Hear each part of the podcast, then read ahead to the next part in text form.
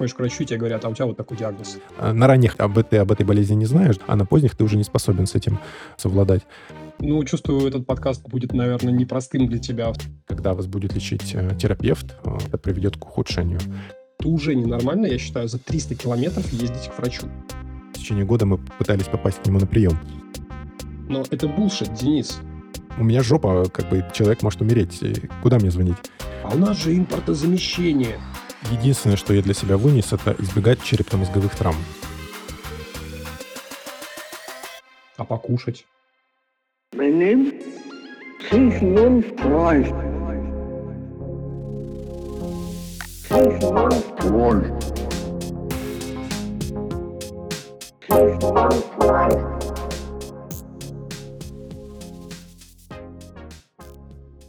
Друзья, всем привет! В эфире подкаст «Фрейд бы одобрил». У микрофона Дмитрий Перин, ведущий пациент-эксперт. А на том конце провода находится Акатов Денис, психолог, телесно-ориентированный и трансперсональный терапевт, ведущий психологических тренингов и групп, работающий с 2015 года. Денис, тебе привет! Привет! Ты сегодня немногословен? Я сказал привет, потом вспомнил, как, как ты троллил мое приветствие, и думаю, я не дам тебе этой возможности в этот раз.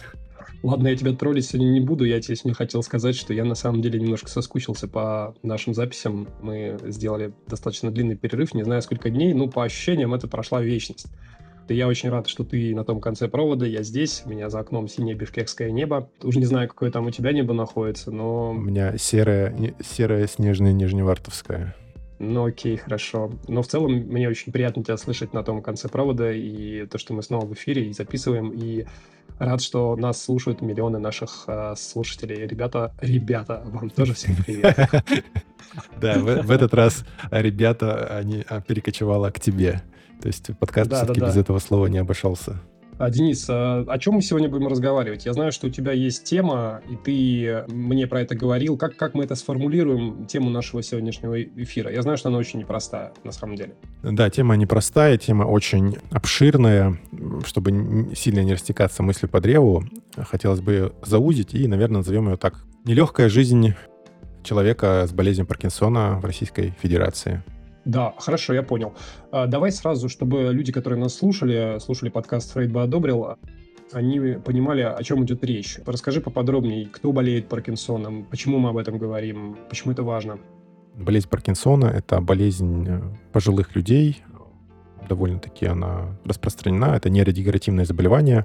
Самые распространенные — это болезнь Паркинсона и э, болезнь Альцгеймера где-то недели две назад мне попалась информация, э, лечащий врач моей мамы, Гульнара Наильевна, если вы слушаете, вам большой привет.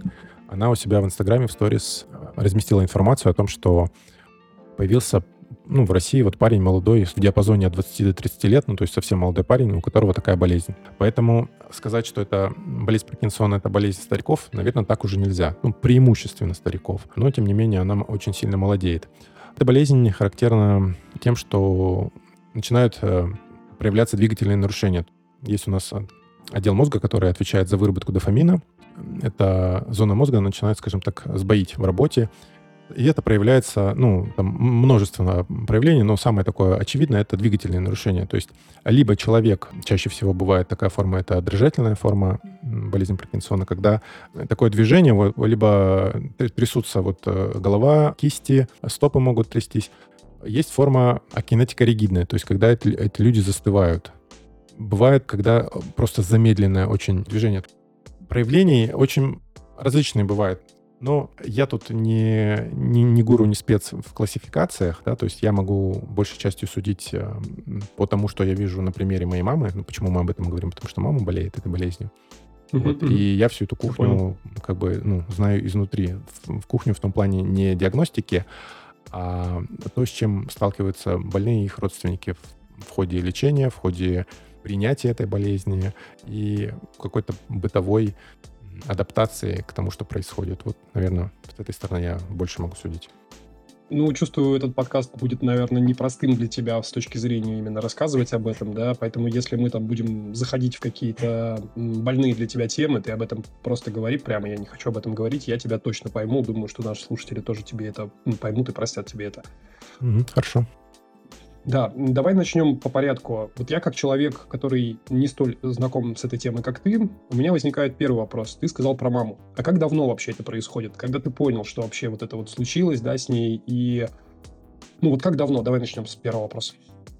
В мае 2017 года, то есть это пять с половиной лет уже, получается, ей э, официально поставили диагноз болезнь Паркинсона врач-паркинсонолог. Здесь сделаю небольшое отступление, такую ремарочку, что диагноз это должен ставить, ну, как минимум, невролог и лечением заниматься. Терапевт, терапевт участковый, он э, не может назначать лечение. Он для этого недостаточно компетентен. Ты про терапевта сейчас говоришь? Да, ну вот обычный терапевт, который такой врач э, общей практики, mm-hmm. сейчас, по-моему, mm-hmm. это называется. Он может заподозрить эту болезнь и, соответственно, дальше направить уже к неврологу, а лучше к паркинсонологу. То есть паркинсонолог — это врач, который врач-невролог, который специализируется на этой болезни, болезни Паркинсона. Есть такая градация идет. Когда вас будет, если и когда вас будет лечить э, терапевт, э, это чревато тем, что лечение будет назначено неверно, а стратегия будет выбрана неправильная, и это приведет к ухудшению. Слушай, подскажи, пожалуйста, вот э, ты говоришь о том, что это случилось пять с половиной лет назад. А до официально поставленного диагноза были ли какие-то у вас подозрения, ну, у вас, я имею у тебя и твоей семьи, или же вы как бы не понимали, что происходит? И это же, я так понимаю, что это не в один день случается, это как бы начинается такими небольшими звоночками и продолжается, и в итоге ставят э, диагноз. Или, или, или действительно ты приходишь к врачу, и тебе говорят, а у тебя вот такой диагноз. Как, как это вообще, то есть э, до, до официально поставленного диагноза развивалось? Есть предположение, что первые звоночки были еще лет 15 назад. Ну, то, точнее, 20 уже, если считать э, с момента. То есть за 15 лет до официального диагноза уже были звоночки о том, что стоит в эту сторону посмотреть. То есть болезнь довольно-таки, ну, она медленно развивалась. В чем коварство? В том, что ты, ты узнаешь об этом на последней стадии.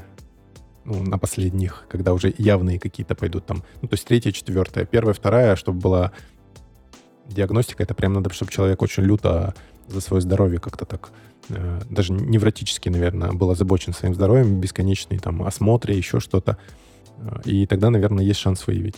А когда поставили диагноз, э, ты об этом узнал, как это вообще тобой перенеслось? Где ты брал силы, чтобы все это пройти? Как ты проходил через это? Расскажи немножко хотя бы. Я еще тогда не понимал, что это, как это, потому что, ну, болезнь такая, она не особо на слуху, скажем так, вот э, из, э, из популярных, э, из популярных опасных заболеваний у нас это что? Это у нас онкология, да? Альцгеймер тоже более-менее на слуху. Болезнь Паркинсона, ну, постольку поскольку. Но, тем не менее, в России, ну, там по разным данным, где-то порядка, ну, в среднем 400-450 тысяч человек болеет этой болезнью на данный момент. Прямо сейчас, да? Да, в России. Поэтому я не знал, что ждет. Первым делом, конечно, полезли в интернет, смотреть, э, читать, что-то изучать. Оно, знаешь, эта болезнь, она не такая, что вот прям человек умирает быстро от нее. Это скорее медленное, долгое угасание.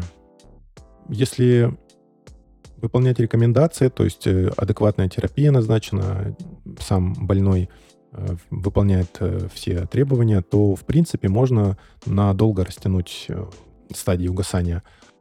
Но люди не выполняют. То есть люди начинают хвататься вот эм, в поиске вот этого волшебной палочки, теряют время и быстро, быстренько летят вниз. Поэтому моя реакция была, сейчас пытаюсь вспомнить, не было, вот когда маме рак поставили э, в 2010 году, там такой был шок скорее тут такое непонимание, какое-то, знаешь, такое тупка просто, а что это, а как это, а что вообще с этим делать, да? И оно было размазано по времени. Но оно... А, это сейчас... С чего началось? Я тут, я тут. Может быть, даже не имеет смысла концентрироваться на этих ощущениях, которые ты тогда проживал. Скажи мне, пожалуйста, что тебя поддерживало, что тебе давало силы не опускать руки и не сидеть, болиться с депрессией? Поддерживало, ну, наверное, понимание того, что надо, надо действовать. То есть, э, э, ну, как говорится, поплакали, покакали и, и дальше поехали. Ну, а кто, кто кроме меня? Ну, я прям чувствую, даже мне как бы не просто сейчас вести такой эфир и с тобой об этом разговаривать. Ну, раз уж взялись, давай продолжать. И поговорим мы вот сейчас о чем. В эфире подкаста Фрейд бы одобрил, и хотел сказать большое спасибо, что слушаете нас. Денис, вот ты упомянул а, тему у девушки, которая к тебе обратилась за советом, за помощью. Она сказала, что вот буквально недавно узнала, что близкого, да, я так понимаю, человека есть а, такой же этот. О чем ты ей рассказал вообще? Какими ты поделился с ней положительными моментами, а может быть не очень положительными, но как ты ее поддерживал, как, как вообще, то есть что ты ей порекомендовал? Расскажи вот нам тоже вкратце, чтобы мы тоже знали, что делать, если что. У, у нее вопрос был такой да, довольно-таки прикладной, конкретный. То есть они столкнулись с тем, что вот год, год назад отцу поставили диагноз, э, он болеет, состояние ухудшается, что делать непонятно, нужен врач. Нужен врач, нужно как-то менять, очевидно, что нужно что-то с лечением делать, а что делать непонятно. Потому что, опять же, болезнь ну, с одной стороны, вот 400-500 тысяч человек, да, с другой стороны, не такая массовая, как онкология или там сердечно-сосудистые заболевания. И ни терапевты особо не знают, да, но это не, но это не значит, что она не существует. Вот да, да, вот, э, наверное, самое сложное вот с такими болезнями тяжелыми, но редкими, это когда вот этот информационный вакуум и какое-то одиночество в своем в своих эмоциях, да, то есть люди не понимают, что делать, куда хвататься. Благо сейчас есть интернет, и, в принципе, как-то можно сориентироваться. Я не, не представляю, как люди там 20-30 лет назад э, в этом всем существовали, потому что это очень тяжело. И она спросила, ну, что можно сделать. Собственно, я ей сказал, э, что надо обратиться, вот, ну, порекомендовал врачей конкретно, куда обратиться, центр медицинский, куда можно обратиться, что сделать, чаты какие существуют э, для подобных больных и родственников. И с лекарствами. Ну, то есть ключевой вопрос сейчас, на данный момент, с чего, собственно, идея нашего подкаста начиналась, это как раз-таки вопрос лекарств потому что мы как бы к этой теме переходим, да, к теме лекарств или как, или... Мы, мы перейдем сейчас, э, рассказывай, как рассказывается, а потом говори, короче, все нормально. В общем, я и рассказал про лечение, про реабилитацию, то есть какие вообще существуют центры, какие возможности, сколько это стоит, что можно получить от государства, какую поддержку или палку в колеса скорее в этой всей истории. Ну, в общем, какой-то... Мы поговорим об этом. Да, какую-то схему дальнейших действий ей дал сухой отжим той информации, которой я владел, которую я по крупицам в течение пяти лет собирал из различных источников. Вот э, я ей, в общем-то, его выдал. Надеюсь, э, это поможет в дальнейшем. Хорошо. Скажи мне, пожалуйста, я немножко вопрос сейчас в сторону задам. Ты не изучал вопрос вообще, а есть ли профилактика против данного заболевания? То есть, ну, условно, что можно делать сейчас, чтобы впоследствии не оказаться э, в ситуации, когда тебе ставят такой диагноз? Ну, единственное, что я для себя вынес, это избегать черепно-мозговых травм. Генезис этого заболевания, он не очень хорошо понятен, не очень хорошо изучен по-разному. Кто-то говорит, это генетически передается. Ну, опять я сейчас захожу на территорию врачей, да, кто-то говорит генетически, кто-то, что это результат черепно-мозговых травм, кто-то, что химикаты могут влиять, тяжелые пестициды. Вот, к сожалению, сто процентов сказать, как себя уберечь, сложно. Ну, постарайтесь вот избегать черепно-мозговых травм. Ты знаешь, это черепно-мозговые травмы, на мой взгляд, опять же, на мой, э, такая история, которая, ну, она с тобой случается. То есть это э, иногда это просто происходит. Да, а если говорить, например, про витамины какие-то пить в течение жизни или там какие-то там нейропротекторы, вот про это ничего рассказать не сможешь сейчас? Нейропротекторы, я, да, изучал этот вопрос. Э, там есть такое, что, возможно, это дефицит витамина D, недостаток солнечного света. Ну, вот такое все, знаешь, как бы, в принципе, сводится к тому, что ведите здоровый образ жизни, наверное, вот так. Нейропротекторы, хуже точно не станет. Во всяком случае, деменцию какую-то, да, вот старческую, это позволит отсрочить. Но стопроцентного, к сожалению, нет ни способа профилактики, ни способа излечения. Ну, в принципе, болезнь неизлечимая. Хотя на данный момент в Томске какой-то есть НИИ, который ведет разработку лекарства, многообещающего, что они будут лечить болезнь Паркинсона. Сейчас то ли первая, то ли вторая стадия у них клинических исследований. Они обещают к концу 2023 года выкатить уже какую-то бета-версию. Очень большие надежды на это все возлагаются. Хочешь ли ты рассказать нам по поводу того, как сейчас обстоят дела в современной России вот непосредственно с лечением? Ты же рассказывал много, да, может быть, поделишься с э, нашими слушателями о том, через что тебе пришлось пройти для того, чтобы бороться, да, и поддерживать на плаву маму в этой ситуации. Про лечение я, наверное, рассказ разделю на две части. Первая часть — это ну, что конкретно можно сделать, чтобы поддержать либо себя, либо своего родственника в этом, да, как-то замедлить прогрессирование заболевания. Я уже ранее говорил о том, что вылечить невозможно, но есть надежда, что вот лекарства разработают. Но, на данный момент пока что все сводится к тому, что такая поддерживающая, замедляющая терапия. И вторая часть... А, кстати, я, я понимаю, что будет вторая часть, ты про нее сейчас расскажешь. Денис, э, вот, чтобы не забыл, вопрос возник. Ну, у нас же подкаст в том числе про психотерапию, да, и скажи, в данном случае, когда случается такая вещь, имеет ли смысл психотерапия для человека, который болеет, и для его родственников, которые э, находятся рядом с ним. Психотерапия, да, вообще часто одним из э, сопутствующих заболеваний при болезни Паркинсона является депрессия, и поэтому личная или групповая психотерапия как больным, так и родственникам, она очень даже рекомендуется. Э, в легких формах можно попробовать обойтись вообще только психотерапией. Ну, тут здесь золотой стандарт — это направление когнитивно-поведенческой психотерапии, но можете попробовать и другие. Тут важнее личность психолога, психотерапевта, ну, чем какие-то техники, направления. Я могу предложить свои услуги в этом случае. Я варюсь в этой теме уже шестой год. Прекрасно понимаю как состояние больных, так и близких.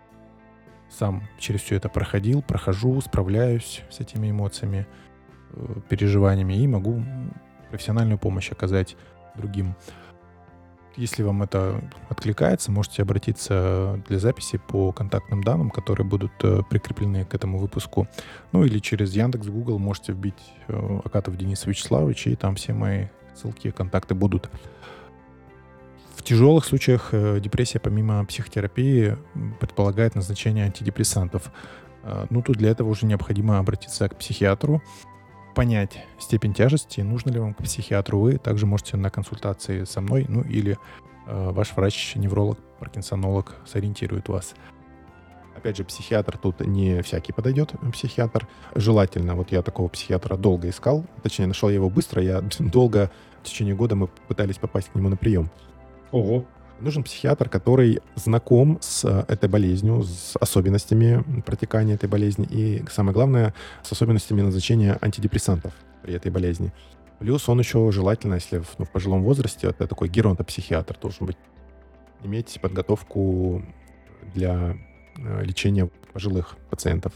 Э, довольно высокие требования к специалисту. Почему? Потому что основная терапия сводится к назначению фармпрепаратов. Как правило, это препараты леводопа. Э, важно знать, как леводопа взаимодействует с теми или иными фармпрепаратами и, в частности, с антидепрессантами. И именно поэтому нужен грамотный психиатр, чтобы он мог учесть все пересечения по фармпрепаратам. Э, так, э, мы немного ушли в сторону с депрессией. Вернемся к тому, как обстоят дела с лечением. Что такое леводопа? В 60-х годах было открыто вот вещество, предшественник дофамина, то есть эм, болезнь-то в чем заключается? Что зона мозга, которая отвечает за выработку дофамина, черная субстанция она называется, вот эта черная субстанция начинает разрушаться.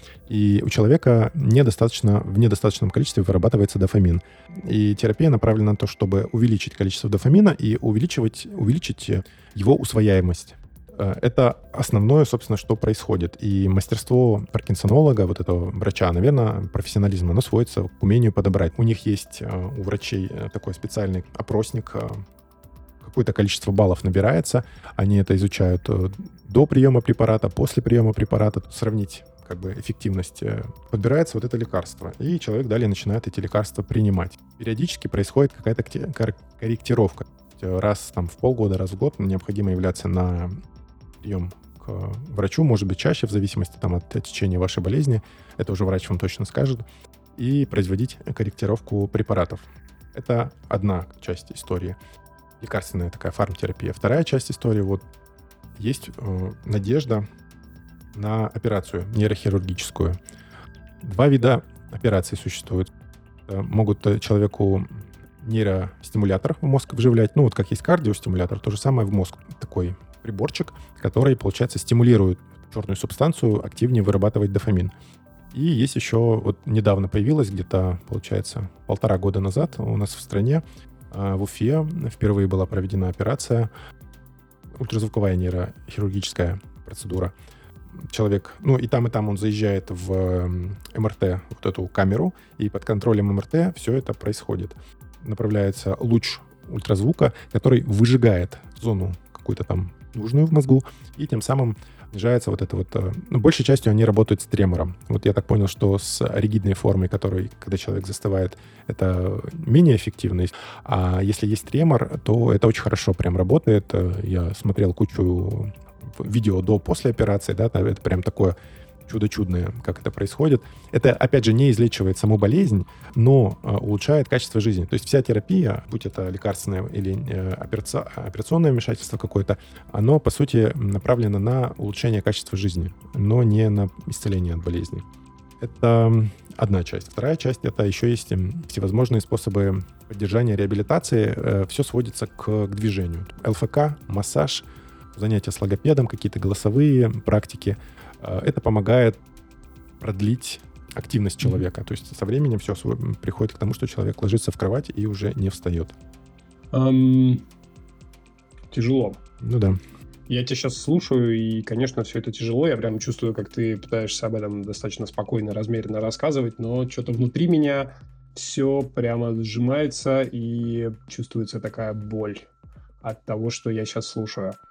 Ну, давай попробуем быть сильными и продолжать наш разговор. Я, кстати говоря, тебя перебил. Извини, ты хотел как раз про вторую часть еще рассказывать о том, что происходит э, в текущей ситуации, да, вот ну, со здравоохранением. Угу. Но давай, давай сделаем здесь небольшую отбивочку. Все-таки скажем, что э, люди, которые слушают наш подкаст, э, не должны забывать о том, что он называется «Фрейд бы одобрил». Я Однозначно благодарю всех, кто нас слушает, кто нас поддерживает, а, кто ставит лайки под нашими выпусками, кто оставляет комментарии под выпусками на Ютубе, кто подписывается на наши группы в а, Телеграме, на канал на Ютубе. И, конечно же, респект тем, кто донатит нас на Патреоне и Бусте. Да, особый респект. Да, и более того, задонатить нас можно и другими способами, и вообще все возможные способы доната вы можете найти, перейдя по ссылке, которая находится в описании к этому видео. Друзья, мы также призываем вас слушать нас на Яндекс Музыке, подписываться на Яндекс Музыке и ставить лайк на Яндекс Музыке. Рассказывайте друзьям о нашем подкасте, скидывайте им ссылочки.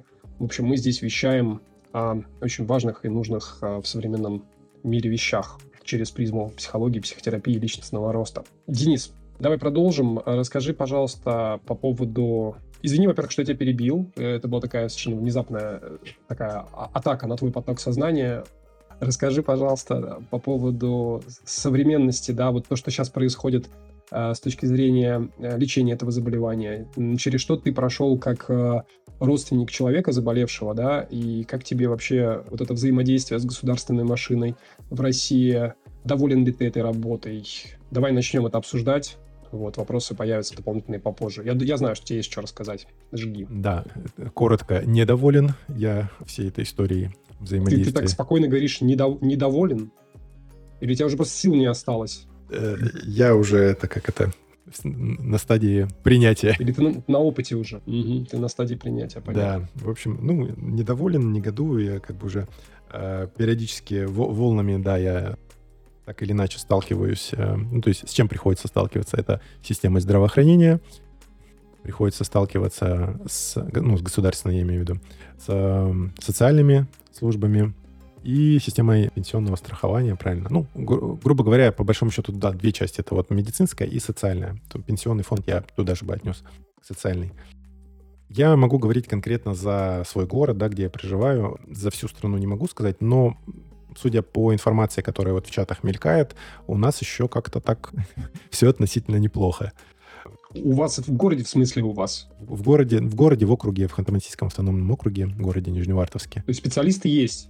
На округ у нас, э, вот вроде как на данный момент остался один врач-паркинсонолог на округ. А куда делись остальные? Был еще один врач, по-моему, она э, уволилась. Ну, даже если их два, да, это все равно мало. Ну, и он находится не в Нижневартовске, он находится в Сургуте. Это, ну, 300 километров. Э, с одной стороны, кажется, ну, типа, что такое 300 километров, да? Да до хрена, ты что? Это много. Когда речь идет об инвалиде, А а человек, у которого двигательная активность значительно ограничена, эти 300 километров превращаются, ну, наверное, в 3000. И ездить каждый Подожди, раз... подожди, стоп, стоп, стоп, Денис, извини, что перебью тебя опять. Я, я уже я начинаю негодовать. Ты мне сейчас пытаешься так спокойным тоном объяснить, что, дескать, за 300 километров съездить и получить медицинскую помощь, ну, это более-менее нормально для нормального человека. Но это булшит, Денис. Это не, не, не, не, не надо говорить об этом как нормально. Это уже ненормально, я считаю, за 300 километров ездить к врачу. У меня, видишь, у меня восприятие уже такое искаженное, потому что я ездил э, к врачу и за 300 километров, и за 1000 километров, и за 3000 километров, и за 5000 километров мы ездили к врачу. Поэтому как бы 300 километров на этом фоне кажутся уже так, типа, за хлебом сходить. То есть Ну, это то, с ладно. чем приходится сталкиваться. Вот, собственно, про тему государственного здравоохранения. Тут, знаешь, иногда в поликлинику сходишь, и надо сидеть в очереди, э, допустим, час. Ты такой думаешь, да ёб твою мать, да это же час времени своего надо убить на то, чтобы в очереди отсидеть к врачу. А тут 300 километров, это явно не час времени. Э, да, извини. Ну да, это примерно, примерно три с половиной часа времени в одну сторону, плюс просидеть тот, тот самый час, а то и больше в очереди, несмотря на то, что ты записан ну, ко времени определенному, да, и потом обратный путь. Не хватает врачей у именно вот таких узких специалистов, поэтому приходится ездить э, за 300 и более километров. В других регионах, я знаю, ситуация еще хуже, то есть людям приходится еще больше расстояния преодолевать, либо довольствоваться помощью терапевтов каких-то, а то и фельдшеров, знаешь, э, в деревне, в селе каком-нибудь. Ладно, фельдшер еще ну, на- назначит лечение, потом где-то лекарство достать. Ну, это вот тоже часть разговора, проблема с э, лекарствами, которые уже ну, полтора года Да-да-да, у нас говорим существуют про это. достать это лекарство. Так, что-то мысль потерял про врачей. Но мы, мы, смотри, неважно, потерял ты мысль или нет, мы находимся в этом поле. Я могу тебя спросить о том, расскажи про взаимодействие с врачами, как вообще происходит. Про расстояние и время я уже понял, что это гребаная про прорва ресурсов на это убивается. Вспомнил, что я хотел сказать. Ложечку меда, да, добавить э, в бочку с дегтем. Сейчас есть интернет, и возможно получить консультацию хороших специалистов онлайн. Это не заменяет, конечно, полноценное живое обследование, но если у вас нету поблизости вообще никакого врача, невролога даже грамотного, то вот, вот это может стать прям спасением. А, Я думаю, ссылочку на хороших Да, врачей мы прикрепим. тоже прикрепим, без всяких там партнерских, без всего, потому что это, ну, такая, на мой взгляд, очень важная история социальная. В общем, есть хорошие проверенные врачи, они даже э, сами понимают всю, всю горечь ситуации текущей. Врачи рекомендуют проверенных коллег, уже у них там свое сообщество есть, то есть то, к кому можно обратиться. Э, С врачами еще момент какой, вот э, независимость это там платно, не платно, но в платных попроще. А С чем я столкнулся? Что есть профессиональные качества врача, да, то есть э, на то, то, насколько он способен провести диагностику и дальнейшее лечение болезни. Это одна сторона профессиональная, а есть еще личностная сторона, то, как он, как с ним взаимодействовать, ну, просто вот как с человеком. Одна из причин, почему с мамой мы начали ездить дальше, чем за 300 километров, потому что врач, который э, в соседнем городе, ну, откровенно, ну, хамила она. Я могу предположить, что у нее выгорание, что на нее большой объем работы там, со всего округа к ней едут. А Она... Давай, а давай не будем вот этих всех интерпретаций делать, короче. Давай оставим как есть. Вот факт на лицо. Человек хамит просто. А какая нам разница, что происходит там дальше за, за этим? Это факт. Хамит в таких ситуациях, каких, когда, ну, то есть там был случай, когда э, э, мама была в тяжелом состоянии очень, я не понимал, что происходит. Это не вписывалось ни в какие, ну, как бы, статьи в интернете, которые я мог найти. Там, окей, Google, вообще, что за херня творится? Что мне могу сделать? Я позвонить врачу. Да, я позвонил там, может быть, в нерабочее время. Да, я позвонил ей на личный телефон. У меня жопа, как бы, человек может умереть. Куда мне звонить? На что мне было предложено записаться на прием и вот в назначенное время приходить. Но обязательно с э, справочкой а, о том, что ПЦР-тест пройден. Э, В этот момент, конечно, у меня колпачок немножечко, а может и немножечко сорвало. Да говори ты прямо, я подохуел. Именно так, да. Ну что ты? Что ты же взрослый человек, Я, себе. я не то, что даже подохуел, я в, я в бешенстве был. Думаю, ну как вообще ты, что ты делаешь на этом месте? Ты, в принципе, не врач. клятва Гиппократа, вот, э, вот это все, это все, нет, не слышали. Ну и я стал искать тогда каких-то альтернативных врачей. Первый врач был найден в Тюмени. В принципе, хороший специалист, хорошая женщина. В дальнейшем планировалось работать с ней. То есть, ну да, окей, там ездить в Тюмень это в три с копейками а, раза расстояние больше, но что делать? И да, это за деньги, то есть это и деньги на билеты, и деньги на посещение врача. В Сургуте это... А, кстати, в Сургуте это тоже было за деньги, я сейчас вспомнил. Ха, за, за твои же деньги и вот такое отношение. А, Денис, а ты, а ты можешь рассказать по поводу именно денежной стороны вопроса? Вот, допустим, ты сказал, сначала вы были в Сургуте, потом в Тюмени. Сколько у тебя один визит э, в Сургуте ты тратил денег и времени на это? И сколько один визит в Тюмени ты тратил денег и времени вот под ключ все сделать? По стоимости, ну, плюс-минус, оно как бы одинаково, я думаю, по стране.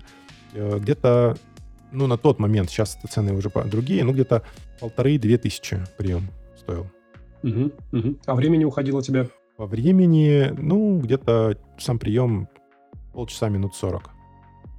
Мгм. А, и со всеми приключениями? А со всеми приключениями, ну, смотри, дорога до Сургута, это, ну, если вот выйти из дома, доехать там до вокзала, потом доехать. ну, там, вот прям это- все ну, под ключ, да. вот. ну, вот это день, день. День, день рабочий у тебя как бы уходит, да? То есть Это до Сургута, да, это до Сургута. До До, Сургута. Тюмени, соответственно, где-то уже, ну, дня три. есть еще и проживание надо платить, и билеты. Туда доехать, э, ну, или там самолетом, смотря как. Ну, короче, 2-3 дня в зависимости от каким транспортом добираться. Это просто, чтобы попасть к нормальному врачу. Да. Понял, продолжаем. Вопросов нету. Про деньги, соответственно, там, да, до Сургута на тот момент что-то на человека тысячу рублей проезд стоил, ну, плюс-минус, да, то есть в одну сторону, ну, вот съездить к врачу, грубо говоря, получалось где-то в районе 6 тысяч. Мгм. Это До Сургута, да, до Тюмени там полторы, по-моему, ну, соответственно, три, шесть, ну, десятка там еще жилье туда-сюда. Ну, то есть 15 у вас получалось, короче. Раза в два расходы получается. Ну, не, не увеличились. 15, 10, 10, это так вот, то есть э, 6-10 тысяч. А покушать? Ну, покушать я не считаю, потому что, ну, как бы ты и так кушаешь. Ну, ладно. После визита в Тюмень э, я задумался о том, что... То есть я не знал, что есть какие-то еще методы лечения, кроме как таблетками. Про реабилитацию никто не говорил. Ни э, врач в Сургуте, ни врач в Тюмени. Об этом речи вообще не шло. Я все искал сам. Нашел информацию, что существует э, вот такая нейрохирургическая операция. На тот момент она существовала одна с э, этими с датчиками, нейростимулятор. Я думаю, окей, хорошо, значит, надо сделать эту операцию, если это возможно. Стал искать э, центры, где такая операция проводится.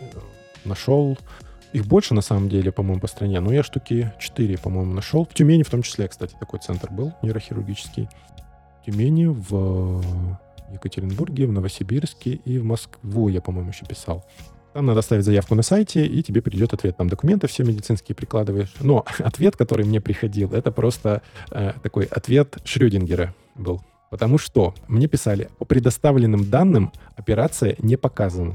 У операции есть нюанс. Она делается на определенной стадии болезни, конкретный временной отрезок она делается. В этом ответе мне было непонятно, операция не показана, то есть уже поздно или еще рано. М. Поэтому я говорю, что ответ Шрёдингера. Мне уже забить или мне еще надо подождать? Я пытался дозвониться, меня отправляли, пишите на электронную почту. Я говорю, на этой электронной почте мне вот такой ответ, пишите ответ. Ну, короче, вот это вот все, а это все, ну, как бы государственные клиники. Это государственная машина, это получается бюрократия, по сути. дела. Вообще, то есть я такой, господи, ну, на каком языке с вами разговаривать? И, ну ладно, искал, думаю, найду. Я продолжал искать, думаю, может, найдется какой-то вменяемый э, центр нейрохирургии. В итоге я... Это был, это был какой год у нас сейчас? 22-й, 21 Так, в 21 году я стал искать вариант какой-то онлайн-консультации. Маме нужна была консультация врача, и э, я стал искать онлайн-консультацию. Нашел врача, ну, просто там вбил в гугле, и клиника, ну, собственно, с которой вот мы сейчас сотрудничаем, с врачом, точнее, даже больше, чем с клиникой, но клиника тоже хорошая. Только хорошее могу сказать про них. А ты можешь их назвать в эфире, как они называются? Да, они э, щас, Тебе- э, Давай. Они находятся в Уфе, а клиника... Сейчас, подожди, я забью полностью название. Я знаю, что клиника Бузаева, но у них там какое-то сложное название. Ой, слушай, у них такое прикольное, сейчас я зашел, как слоган, что ли, это «Человечное волшебство, волшебство интеллекта». Прям супер, это действительно очень там человечно все. Так, они называются Международный медицинский центр имени Бузаева в городе Уфа. Хорошо, то есть ты про этих специалистов, про эту клинику можешь сказать, что они достойные. Они вообще супер, супер ребята. Вот э, если бы в государственных клиниках хотя бы, я не знаю, на 10% было так, это прямо было бы очень хорошо. Смотри, Денис, я понимаю, что мы ограничены э, временем нашего подкаста, да, а история э, может быть очень длинной. Э, предлагаю немножко сузиться, да, вот тему с, условно, с государственной системой, ну, как мне кажется, мы обсудили. Я понял для себя, что это проблемы, это постоянная бюрократия, и это постоянные затраты времени и очень неэффективное использование ресурсов как государственных, так и твоих личных, потому что ты тратишь какие-то безумные просто деньги, время на то, чтобы маме было нормально, да. Можем ли мы перейти с тобой сейчас ко второй ну, части нашего подкаста и немножечко поговорить про лекарства. Как ты, в общем-то, что тебе приходилось преодолевать, чтобы это все доставать? Или, или ты хочешь еще что-то добавить к тому, что ты говорил? Про государственную, да, я, в общем-то, сказал, что куча бюрократии. Ну, вот я про нейрохирургию говорил. А, был опыт у меня. Поехали мы в московский, назывался Федеральный центр мозга и нейротехнологий. Вот в мае мы с мамой ездили такое, ну, название, да, впечатляющее, звучит громко. Серьезное. Серьезное, да, федеральный Что центр. ты можешь сказать об этом месте? Это полная хуйня. Так, почему? Потому что я не могу оценить как специалистов, но в плане отношения к людям, вот в большей части вот вся эта система упирается в отношения. Совершенно какое-то халатное, холодное, безразличное, э, формальное, циничное даже какое-то. Ну, то есть создается впечатление, что не система для людей, а люди для системы, и они, в общем-то, э, самодостаточны, и вы там как бы, в общем-то, особо и не нужны. Но работают люди, чего вы пришли им мешать, да? Как будто бы, если да, если бы там Знакомый. не было больных, было бы вообще идеально. Приходят и портят картину. Да, ну, столкнулся с тем, что назначенное лечение было мало того, что неэффективно, то есть я маму забрал оттуда в худшем состоянии, чем я ее туда отдавал. Mm-hmm. При том, что денег было на эту поездку, сил и времени на подготовку документов там такая, полгода я, там, пачка документов готовилась, кучу инстанций пришлось обижать, медицинских, социальных, все это согласовать, и в Москве согласовать, и в Нижневартовске, и в Ханты-Мансийске, и, короче, это ад. Я не знаю, как люди, вот, которые, скажем так, без э, родственников, каких-то близких людей, которые готовы этим заниматься, мне кажется, это невозможно э, самому больному провернуть, просто unreal, ну, особенно на поздних стадиях, там, на ранних-то, э, на ранних они этим, об этой, об этой болезни не знаешь, да, как бы, а на поздних ты уже не способен с этим э, совладать. Столкнулся с тем, что врач тупо отказывался назначать, проводить процедуру, которая была рекомендована, ссылаясь просто на... Ну, просто вот нет, и все, вот из серии как бы не хотим. А потом это было, когда я кучу жалоб написал во всевозможные тоже там Министерство здраво- здравоохранения, в Росздравнадзор и в страховые, и куда я только не писал свои жалобы. Вот все, ну, как бы суть такая, что все работает из-под пинка, все работает из-под палки, вся эта система. По-хорошему, mm-hmm. очень маловероятно, что с тобой как-то будут взаимодействовать, только вот розгами, розгами, кнутами, никаких пряников. В итоге, конечно же, они все это так обстряпали, что все было, ну, Потемкинская деревня на бумаге, все хорошо, все было сделано в, во благо пациента. Вот, и это меня еще больше высадило. Ой, какая знакомая история. Какая, когда на бумаге, когда на бумаге мы сильны. Да, э, части лекарств, части лекарств, что я могу сказать? Да, собственно, все то же самое, что как бы на бумаге все красиво. С лета прошлого года большая часть э, больных э, столкну... этой болезнью и родственников столкнулась с чем? С тем, что невозможно приобрести лекарства назначенные не то что по льготе, ну то есть там людям присуждается инвалидность, и лекарства выдаются бесплатно. Выдавались хорошие, в принципе, препараты. Вот у нас в округе швейцарский оригинальный препарат Мадапар маме выдавался. Но с прошлого года эти многие производители стали уходить с российского рынка. Почему? Потому что лекарства эти были внесены в так называемый список жизненно необходимых препаратов, и лекарства, которые находятся в этом списке, они не могут продаваться выше обозначенной цены. Ну, то есть стоимость на них устанавливает государство. Ага, понял. Естественно, государство устанавливает такую стоимость, э, которая не очень устраивает производителей. Ощущение такое, что цены берутся просто из воздуха, да, то есть не исходя из э, себестоимости там, расходов производителя, а вот сколько есть денег в бюджете. Такую цену мы и назначим. Ну и производитель уходит с рынка. Он не может продавать по той цене, которая ему выгодна. Соответственно, он вообще уходит не просто с льготных препаратов, то есть э, чтобы государство закупало, а в принципе их невозможно приобрести. Ну вот в России их нет. И это касается не только болезни Паркинсона. Все препараты, которые находятся в этом списке, э, если взять тяжелые какие-то заболевания, это значит, что больные и их родственники бесконечно заморачиваются, как бы найти оригинальный препарат. Где достать? Да, где достать, как достать, как про- провести через границу, потому что это ну, вариант наткнуться на таможенников, что нарушение законодательства, не- незаконный оборот лекарственных средств. Куча историй, как э, мамаши, у которых э, там дети больные эпилепсией, по-моему, вынуждены были ввозить препарат, который в России запрещен. Он относится к э, психотропным. Ну, в общем, сажают. Таких матерей сажают. Есть уголовные дела, когда вот мама, пытаясь спасти ребенка, оказалась в тюрьме. Это Жесть. просто слов даже никаких нет. Благо, что вот мамин препарат, он не относится к таким, но, тем не менее, его ввозить надо из-за рубежа. В России его нет. То, что предлагается... Подожди, а как, а, под- подожди, подожди, подожди. Вопрос. Вот нас сидит, слушает какой-нибудь человек, который задает такой вопрос. А у нас же импортозамещение. Ну вот зачем его вести из-за рубежа? У нас же импортозамещение есть, мы всех поборем. Да, мы всех поборем, как бы на бумаге мы всех поборем. А по факту импортозамещение, оно... Вообще у меня есть такая гипотеза, я, конечно, не могу 100% утверждать, э, тут такая теория заговора, что вот эти... То есть есть чиновник какой-то, который, например, купил заводик э, по производству того или иного препарата, и ему надо, ему нужен рынок сбыта.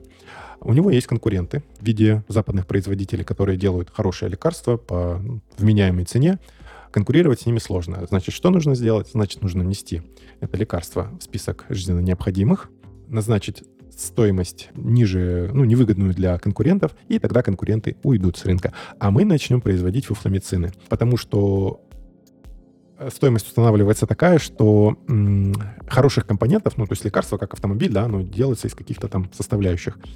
Хороших компонентов за эти деньги не найти. То есть всякий суррогат начинается, всякое говнище. И вот из говна и палок делают лекарства. Понятно, что лекарство получается с низкой эффективностью, с кучей побочек и бла-бла-бла. Но зато дешевое. Кстати, я могу на эту тему тоже поделиться личным опытом, совершенно коротко. Я когда пил антидепрессанты, я начинал, а, по-моему, с а, венгерского препарата. И помню, что эффект, ну, условно, был один. А потом я перешел на препарат российского производства. И я помню, что эффект поменялся. Ну, лекарство работало хуже. Опять-таки, наверное, кто-то скажет, что это там мое субъективное какое-то оценочное мнение. Ну, я не отрицаю, так и есть. Э, Но я же сам пил и сам вот говорю то, что это. Вот. Не называю производителя, не называю препаратов, просто вот был препарат один производства Венгрия, был препарат номер два, производство Россия. Работало хуже. Я думаю, что ну, проблема в том, что, как ты говоришь, а, лекарства получаются низкокачественными, да, и работают действительно хуже. И, кстати, твоя теория по поводу а, того, что м, таким образом убираются конкуренты, вот, и монополизируется рынок, ну, она мне близка, скажем так. Да, продолжай. Да, а, по поводу еще лекарств. Есть еще нюанс вот с этой болезнью, что люди чувствительны к форме препарата, к производителю. Вот объясню. Мама принимала швейцарское лекарство, потом швейцарского лекарства не стало.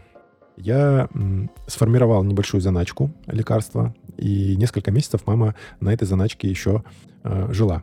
Я надеялся, что... Ну, то есть швейцарское лекарство, Да, да? швейцарского. Вот. Э, Несколько месяцев я надеялся, что вот-вот-вот-вот-вот, может быть, что-то появится, как-то изменится. Ну, надежда, да, надежда, надежда, но ничего не, не поменялось, и я стал искать лазейки. Вот э, помнишь, в августе я, собственно, мы с тобой обсуждали эту тему, что э, я стал Да, иска- искать за рубежом. И один из каналов это э, стала Турция.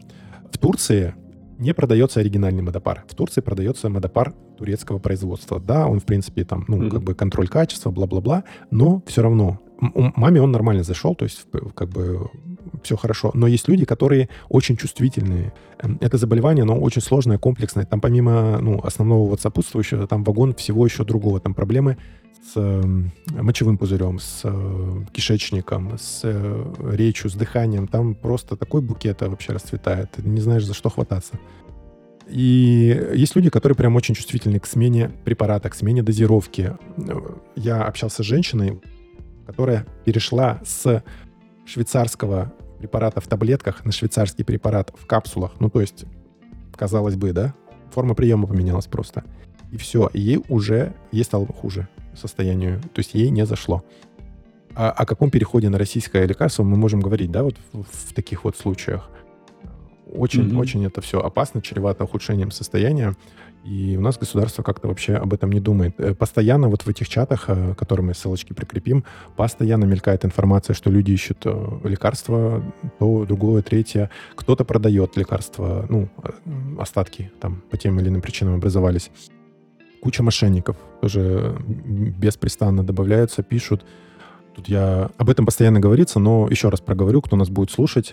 Родственники больные, пожалуйста, никогда не отправляйте деньги незнакомым людям вперед, пока вы не получите лекарство. Даже лучше, в идеале, чтобы в том городе, в котором вы будете забирать это лекарство, человек пришел, отдал деньги из рук в руки, что называется, да, то есть он отдает деньги, ему дают э, препараты, чтобы он мог открыть, посмотреть, что все действительно так. Потому что даже если вы, например, э, наложенным платежом по почте будете заказывать, то, то есть это что значит? Что э, человек отправляет, вы получаете посылку, и после этого ему деньги приходят. Потому что чаще всего сначала деньги отправляют, а потом в ответ тебя блочат, и тишина. Казалось бы, схема чуть более такая продуманная. Это сначала вот пол- получить посылку, и деньги вот уйдут потом. Но в эту посылку часто могут закладывать, ну, в лучшем случае просто витаминки какие-то вам положат, да, как бы капсула-капсула, там же не разберешь.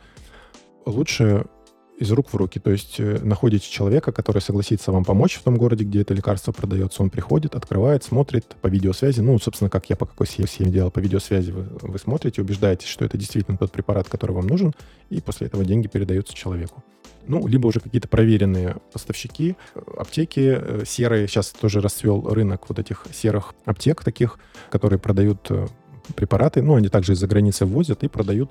А, Так оно на рынке стоит, ну, баночка конкретного мотопара где-то 2 2500. Э, На черном, на сером рынке оно продается 5-6 тысяч за баночку. Я понял тебя. А, Денис, а, скажи, пожалуйста, мы можем ли двигаться в сторону финала? Все ли ты рассказал по поводу лекарств, вот то, что ты хотел на данный момент рассказать, или есть еще что-то, что добавить? Я, конечно, понимаю, что ну, мы можем бесконечно говорить. Ну, но- тема, да, тема обширная. Что еще добавить? Так, ну, а, я рассказал про терапию, что надо обращаться к профильным специалистам, а не участковым терапевтам. Я рассказал про то, в принципе, как, как это может лечиться, что есть реабилитация.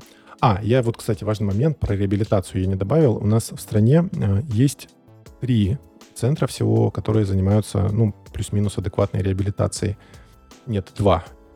Но два непроверенных э, лично мной, но э, отзывы от других ребят очень хорошие. Это во Владивостоке есть центр, что там тоже федеральная, окружная, там бла-бла-бла, какое-то название, короче, мы это все прикрепим к описанию.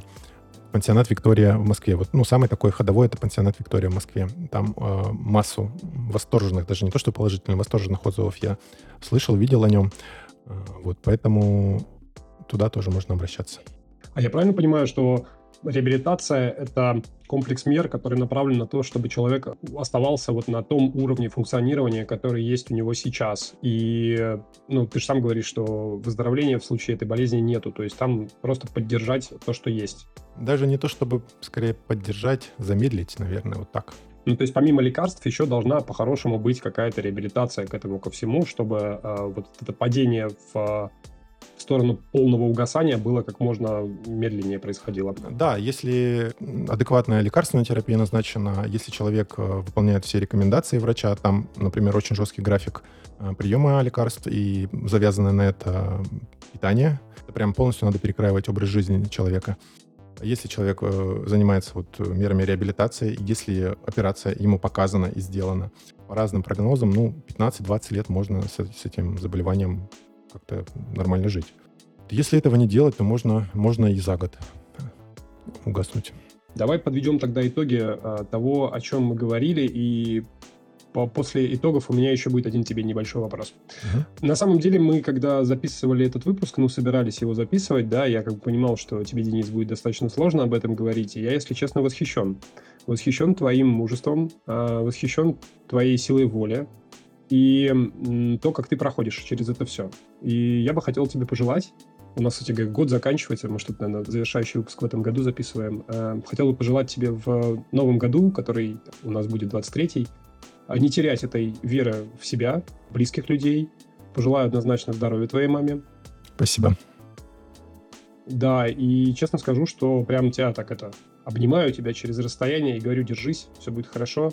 Мы с тобой, я с тобой, слушатели наши с тобой. Ребят, если захотите там тоже Денис как-то поддержать, говорю, ссылка на донат будет в описании. Восхищен твоей силой мужества, твоей, твоей силой воли, вот она какой-то, как ты через это все проходишь, как ты находишь себе смелость об этом говорить. Это очень круто. Слов сейчас не хватает однозначно. Да, это минутка не то что рекламы, но, э, собственно, подкаст у нас Фред бы одобрил о психологии психотерапии. Собственно, да, я думаю, это благодаря психотерапии годам предыдущим, ну и, собственно, и текущим сеансам тоже. Спасибо моим терапевтам, э, как прошлым, так и нынешнему. Это помогает держаться, да. Очень много, на самом деле, мыслей сейчас в голове по этому поводу, мне как-то сложно сконцентрироваться, знаешь, и выдать какую-то стопроцентно пробивную речь. А, мне просто хочется сказать, что те вещи, о которых мы сегодня с тобой обсуждали и говорили, они на самом деле близки и понятны тем, кто с этим сталкивается. А, но большему числу людей эти темы непонятны, и, скорее всего, это большая часть людей и не услышит этот подкаст, несмотря на то, что нас слушают миллионы. Я просто хотел сказать, что вот когда мы говорим о том, что система не идеальна, система работает плохо, на мой взгляд, стоит помнить о том, что система — это и есть люди. Люди, которые каждый день выбирают, ну, либо сострадание, либо какое-то безразличие. А ты приходишь туда, а ты чувствуешь себя как последний человек, абсолютно здесь ненужный. Пожалуйста, если вы работаете в такой системе, то помните о том, что все делается для людей. Мы записываем этот подкаст для тех, кто нас слушает. Мы же не в пустоту вещаем, и мы как бы стараемся ну, быть ближе к своим слушателям. И если вы работаете в такой системе, то помните о том, что вы существуете для людей. Задавайте себе вопрос, как я сегодня сделал кого-то счастливее, лучше и так далее. Понятно, что менять надо очень много, и мы этот подкаст, когда мы начинали э, обсуждать э, вот то, о чем мы будем говорить, мы как бы задались такой робкой надеждой э, о том, что, возможно, этот подкаст э, станет э, небольшим, но таким важным камушком на ту чашу весов, который изменит ситуацию. Мы не, ну, мы не замолчали, мы просто вынесли это на всеобщее обсуждение. И тебе еще раз, Денис, большое спасибо за то, что ты так откровенно об этом сегодня все разговаривал. Местами тебе было очень тяжело. Я, наверное, передам тебе слово, а, а потом задам тебе кратенький вопросик и будем заканчивать. Скажи нам что-нибудь на финале выпуска. В финале выпуска я обращусь к нескольким категориям. Прежде всего, э, я хотел бы поблагодарить конкретно э, Гульнару Наильмну, это лечащий врач моей мамы.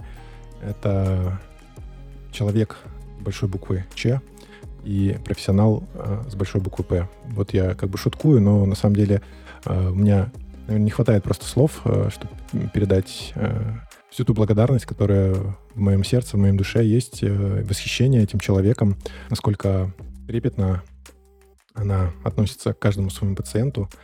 Это человек на своем месте, человек, любящий свою профессию. И мне бы хотелось, чтобы таких э, людей э, не только в медицине, а в, в принципе вот было больше. Вот э, система состоит из, из людей, и чем больше таких людей будет, тем, тем система будет человечнее а не просто какая-то бюрократия для отчета. Также хотел бы поблагодарить э, Веру Васильевну. Это логопед, которая занималась с моей мамой. Это человек, который, несмотря на уже такой преклонный возраст, э, пышет э, таким оптимизмом, энергией, и этой энергией она заряжает своих подопечных, своих клиентов, кто занимается с ней. Вот я смело могу рекомендовать э, и Гульнар Наильну, и Веру Васильевну как отличных специалистов и отзывчивых людей. Ну, это невероятное. Просто вот что мне помогало держаться, наверное, и помогает, это на фоне вот этой всей серости и мглы, э, безразличия системы, что есть вот такие люди, э, светлячки. Еще бы я хотел обратиться к больным, к родственникам, я понимаю, как вам непросто. Э, это действительно такое тяжелое заболевание. Э, накатывают э, депрессивные эпизоды, хочется опустить руки. Боритесь, держитесь, все в ваших руках. Есть надежда, очень большая надежда, что появится препарат, что болезнь, возможно, будет вылечить. Но даже если не, не вылечить, то выполняя все рекомендации, которые дают врачи, специалисты-реабилитологи, вы сможете улучшить качество своей жизни и облегчить, сейчас я обращаюсь к больным, облегчить э, вашим родственникам помощь вам. Также я хотел бы обратиться к представителям государственных структур. Это маловероятно, конечно, что меня услышат, но вдруг, если кто-то один услышит и перейдет на светлую сторону силы,